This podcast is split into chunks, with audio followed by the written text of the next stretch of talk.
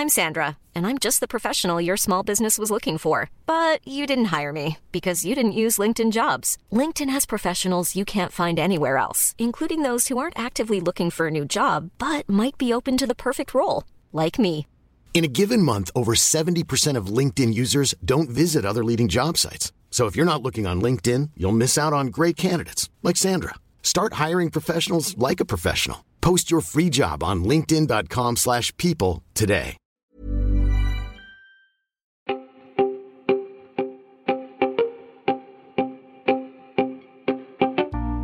Welcome to the help desk for Monday, the 11th of January 2021. We made it, Tess. Yeah, we did, Peter. Welcome back. Ah, it's so good to hear your voice. Uh, h- how was the break? The break was lovely, quiet, uh, not too much doom scrolling until last week. I, I didn't stop for a second doom scrolling, unfortunately. But then I then I put myself in Twitter jail for a couple of days and and uh, muted a whole bunch of people and felt much better about it. So that that was my uh, intro to 2021. But anyway, let, us get to the story. And the big story, of course, the only story that mattered last week was the perma ban on Trump, which came a little early or very, very late, depending on your perspective. Yeah, so I was actually quite surprised with this news that Twitter had uh, used the word permanently to ban Donald Trump uh, and his account. So, in response to the insurrection at the US Capitol building on January 6th, Twitter first froze Trump's account. And I really thought that they'd stick with that. They'd sort of put him in this sort of limbo suspension. Uh, I was, yeah, surprised that they went for a permanent ban. And of course, just two weeks shy of. Uh, Joe Biden being sworn in as the president of the US. I think they had to once that Facebook uh, said that they were going to ban, ban him at least until the inauguration. Uh, For me, it, it first of all it just shows that Zuck is a much better businessman than than uh, Jack Dorsey. That he read the tea leaves and said, "Okay, we need to act now." And once one of the tech giants bans someone, uh, the others generally fall into place. Yeah, and they really have fallen into place. Uh, so Facebook has at least banned him at least for two weeks. Also banned from Instagram, as well as a host of other online services. People were uh, pointing out that he has been he can no longer. Um, you know, pin things on Pinterest, uh, and he's uh, not on Shopify either.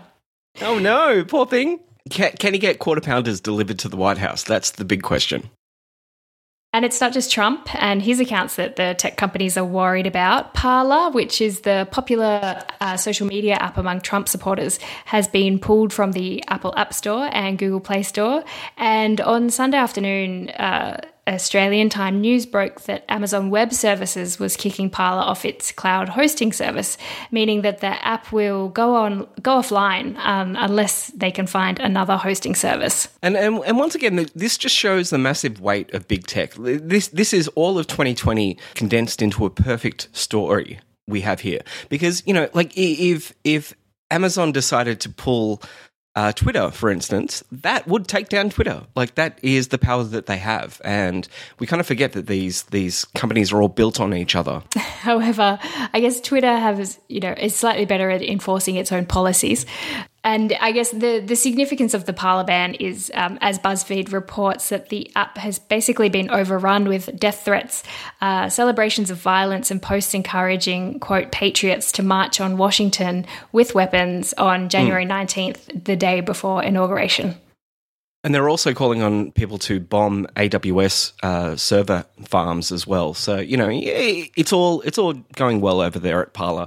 Um, if you if you want to hear an amazing interview with the CEO of Parler, then Kara Swisher has a great interview on her podcast Sway. I'm I'm a massive fan of hers, and so yeah, check that out. She really does grill John Matze of Parler about what he he considers to be free speech and what she sees as the limitations there. Do you think we're just going to, for the next week or so, have a, a series of stories of these supporters migrating from one platform to another platform as they slowly get switched off or shut down? I don't, I'm not sure. I, I've seen you know Cloudflare also speak out about this, and and Cloudflare is kind of the other company out there apart from Amazon that is able to kind of do that massive change server side and delete accounts.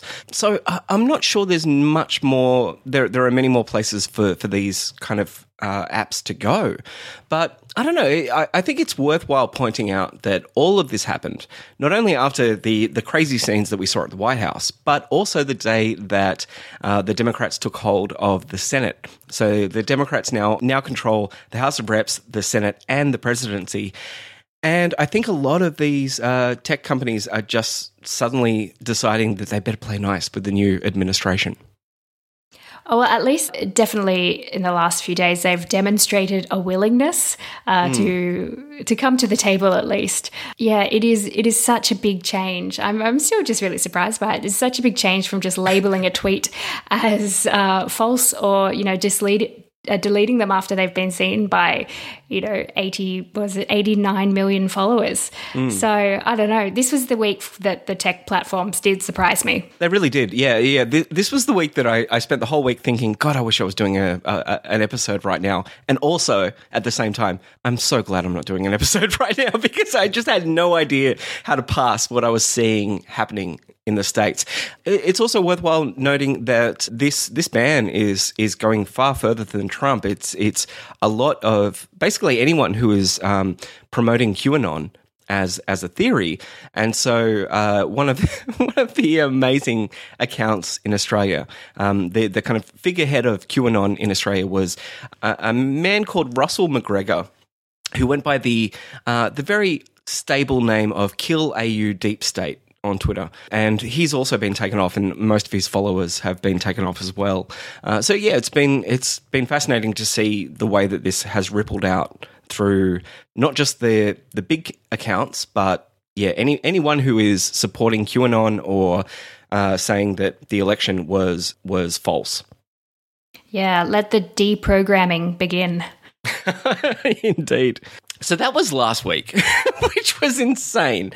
This week, this week coming up is CES, which is one of the biggest tech events of the year. Uh, so we, we, we thought we'd have a little kind of preview of what to expect this week. Yeah, so normally, Peter, this time of the year, you would be what on a plane to Las Vegas or just getting off a plane. I'd be hungover and jet lagged in a in a ca- casino somewhere in Las Vegas. Yes.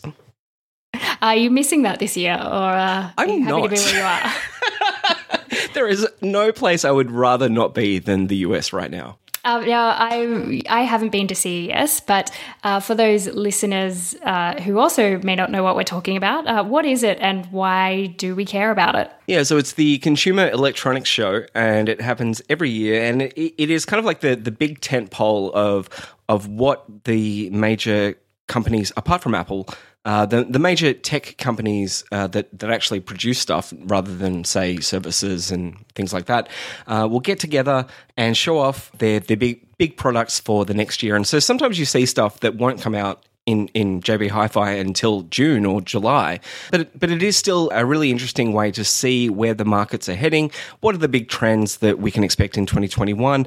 And and also it, uh, if, if you're playing at home, if you're if you do need to upgrade your TV or something like that, you can also quite often get really good bargains this week as as the very online crowd sees what's coming. All of the old stuff gets discounted for that. Mm, good tip. And w- what do you think we should expect to see this year?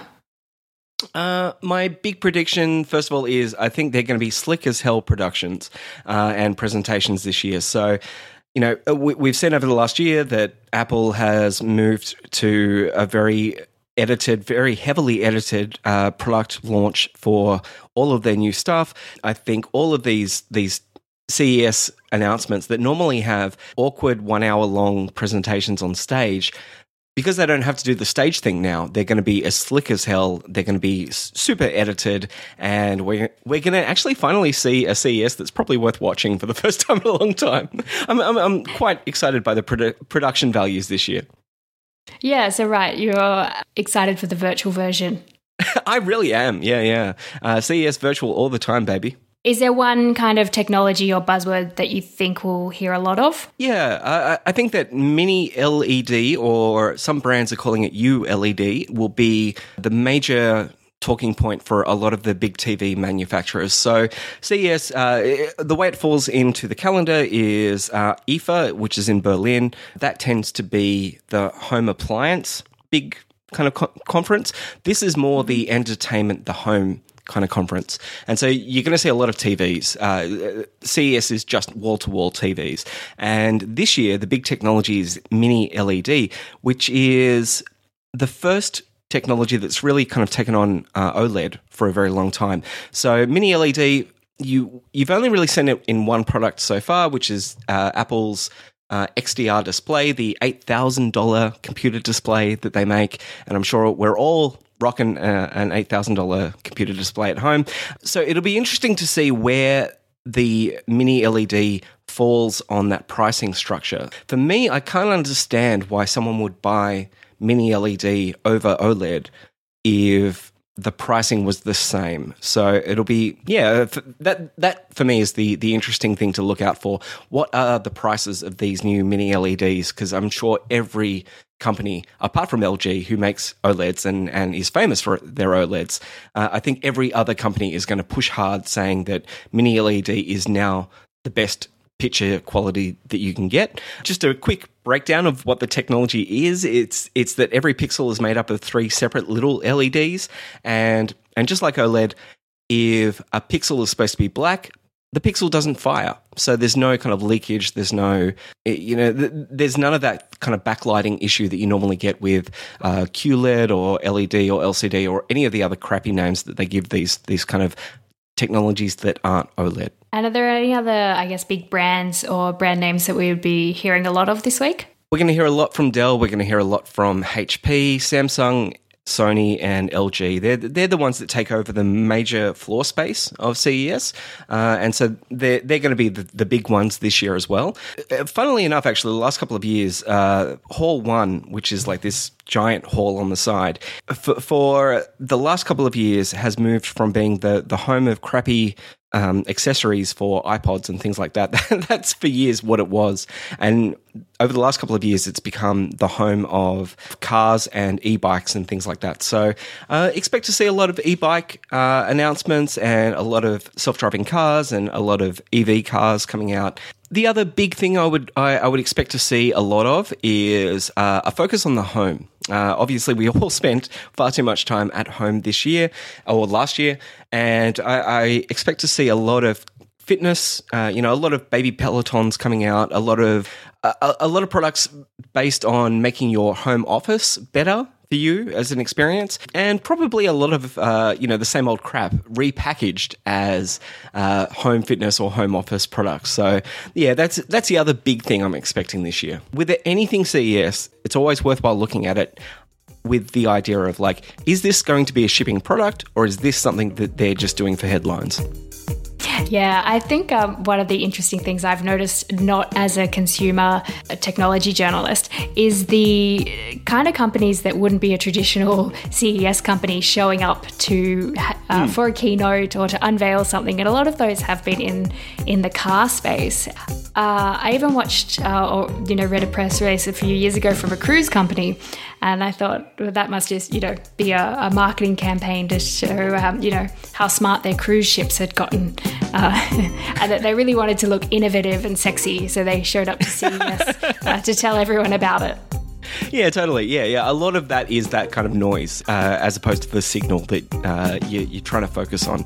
And and CES is, is such a mess of a show. Uh, it really is. Uh, if, if you've never been, for years, as someone looking outside, I, I always got really annoyed when tech journalists would talk about how hard CES was. It's like, well, you know, I have a real job. Buggy you. Like, um, yeah. But CES really is uh, a hell of a a week, and I'm I'm once again I can't say how glad I am to be experiencing it virtually this year. I think that is a good place to end it.